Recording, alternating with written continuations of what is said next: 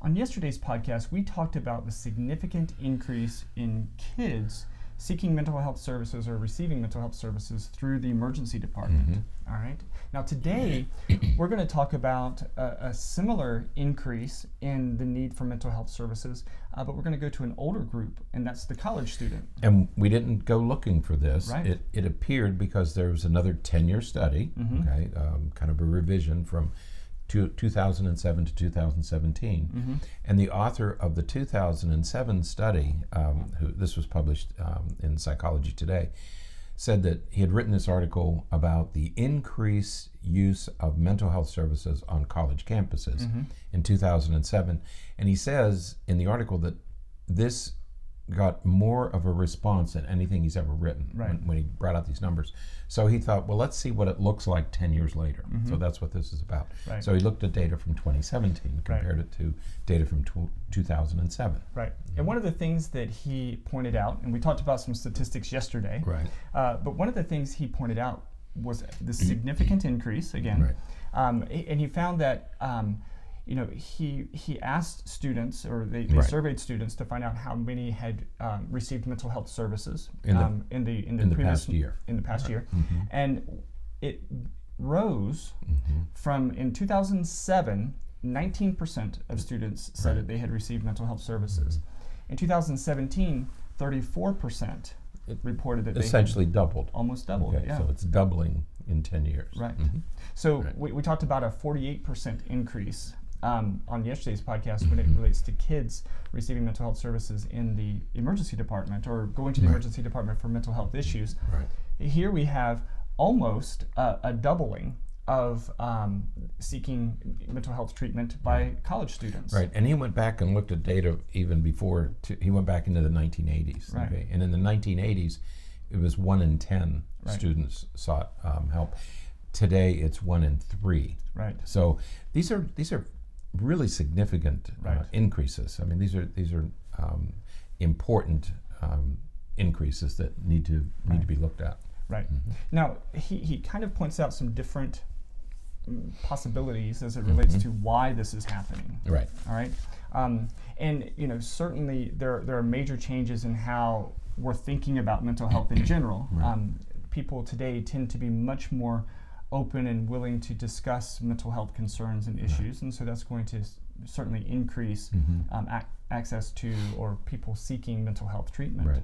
Right. Um, but there were some other things that he said too. Right. It's it's interesting because there is a debate among psychologists, among people who track these kinds of numbers, epidemiologists or whatever you want to call them, um, as to why this is happening. And one of the differences is, of course, is that people are more willing to talk about it Right. today than they were a few years ago.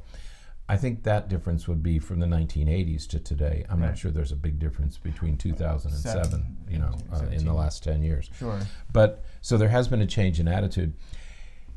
But they also mention, and this is where the debate comes in. There's also a there's also been an increase in in what they call fragility. Mm-hmm. Kids tend to they appear to be a little more fragile, Mm-hmm. um, less resilient. I don't know what other word to use because I don't I don't want to make it sound like they're a bunch of crybabies. We're not saying that. Right. But kids today tend to be a little more fragile and to be functioning under more distress. They, they, they are feeling more distress than they Right. did maybe 10 years ago, certainly 20 years ago. Right. Um, there's more distress and they're a little bit more fragile. Mhm. Okay.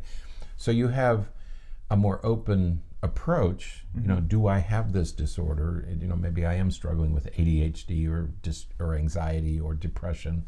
So they're less reluctant Right. to mention it. And at the other, t- on the other hand, are they more fragile and are they under more distress? You know, so it could be either or both. And I really didn't think about it until you, you started talking about it that way. Is it because, you know, the, the question that I would like to find out now is is that fragility, if we're referring to Right, it that way, right.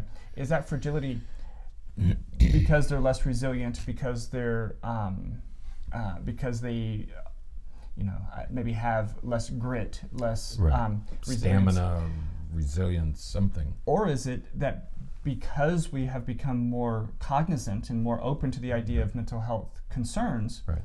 that more students are recognizing it and so they're noticing hey you know what this doesn't feel right to me let me get some let me let me talk to somebody about it whereas maybe in the past um, you know the, the idea was you know you just got to get over it Right. right. um, and so even if a person was really struggling on the inside Mm-hmm. you know they just fought to get over it and, and didn't say anything Right. I, I think of two things. Um, one is uh, decades ago, uh, you were embarrassed to say your parents were divorced. Right Okay, uh, because it was a there was a stigma attached to it. Now nobody bother. I mean, there's no stigma attached to it. Right. My parents are getting divorced. Well, yes, uh, so are half the other kids in your class. Okay, so I think part of it is that that the stigma is being removed from mental illness. In fact, Right. now we have kids saying, "I think I'm depressed. I think I have," mm-hmm. and I think the internet has added to that because you, you can look things up now. And so we have teenagers, for example, coming in and say, I think I have depersonalization disorder or this disorder or that disorder. And, and you know, when you look at idols, you look at um, you know movie stars, or you look at you know these people that you know, Athletes. they tend to look Right. up to, Mhm. um, and those people are talking about mental health issues. Right. You know, that's going to make them more open to talking. So the about it. stigma has been removed, and, Mm-hmm. and there is a change in attitude. Now, um, this the author mentions one, another psychologist. Uh, Mm-hmm. I, I think he's a colleague. Um, at least he speaks uh, as though he does. He has great respect for this this other psychologist, who says the only change that's occurred is a change in what he calls treatment seeking behavior. Right. Okay, that's that's what explains the difference. Is there's a there's been a change in Right. people seeking behavior. Right. Okay, so we have more. Okay, we we hear this. There was another uh, announcement about autism. Right, Um, Right. It was one in sixty, and now it's one in forty. Okay, Mm-hmm. they, they lowered the number again yesterday. Somebody came out with a study said well maybe one maybe one in forty kids have Yeah. have autism. Um, is it because we're using the diagnosis more, or kids, or is it really appearing? Are the numbers really increasing? Right, Okay, right. so we have the same thing here. Now, so what this author is doing, he said, let's look at tr- what he calls trend lines. Mm-hmm. Okay, let's see what what the let's look at the data and see what the trends are. Okay, Okay. and he came up with 3 Um, one of the one of the trend lines, and he said one of the things you, you that that seems to you can't argue with is that this sense of well-being and happiness is declining. Okay, that, that there is this trend among kids born after nine, 1995, what um, we call the iGen, the internet generation, that they are less happy and they don't have a, and their sense of well-being is going down. right. We can attribute that to a lot of different things. We've talked about that in other podcasts. Sure. S- social media, um, even t- some technology seems Right. to contribute to some of that. So Right. Absolutely. Second, rates of suicide, substance abuse, Mm-hmm. are and and depression are all increasing. Okay, so nobody's arguing with that. That Right. there's something going on Right. because the rates of those three things suicide substance abuse and depression are rising especially in the middle class uh, middle class and, and middle age Mm-hmm. Right. okay and then the third is uh, and this is Jean our friend Jean Twang Twang Twinge Twenge Oh. I don't know I have to ask her um, she wrote a book called iGen Right. about the internet generation and she says that between 2006 and 2016 roughly the same period that stress, depression, and anxiety have seen a 50% increase. Mm-hmm. Okay, the, the, the trend lines, the data lines show mm-hmm. that. And that suicide rates among those, this same age group, have gone up 50%. percent mm-hmm. Okay, so she's saying there's something going on here that we need to attend to.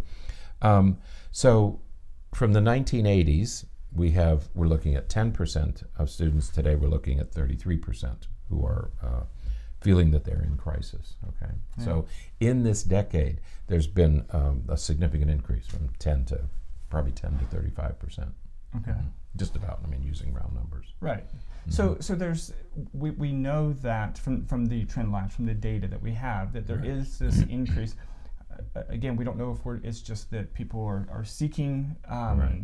Um, a, a diagnosis. They, they have an issue, so they're seeking Mm-hmm. treatment, and because they're seeking treatment, they're getting diagnosed. Whereas, you know, 30 years ago, they weren't seeking um, treatment, so they weren't getting diagnosed, and so the numbers were significantly lower.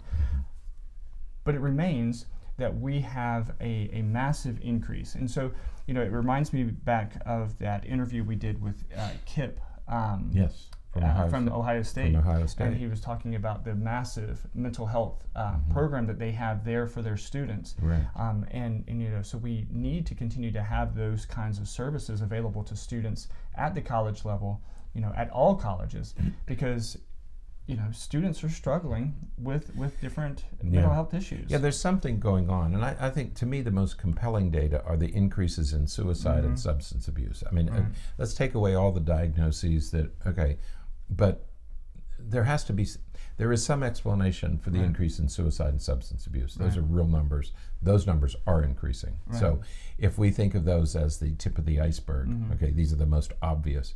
There's a lot of stuff going on underneath. So Right. I think they're I think the numbers are increasing. You know, it's not just treatment seeking behavior that's changed, although it might. Right. You know, I don't d- discount it, but I think there are in absolute increases in some pretty troubling areas, suicide and substance abuse most.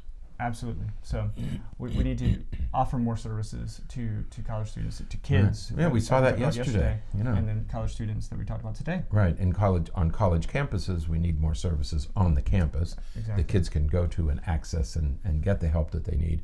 In with younger children, we need community-based services mm-hmm. that they can access Right. and prevent some of these problems and deal with them before they get to crisis or before they get to the emergency room. Absolutely. All right, that is it for today. Until next time, stay happy, stay healthy, and forget to be afraid.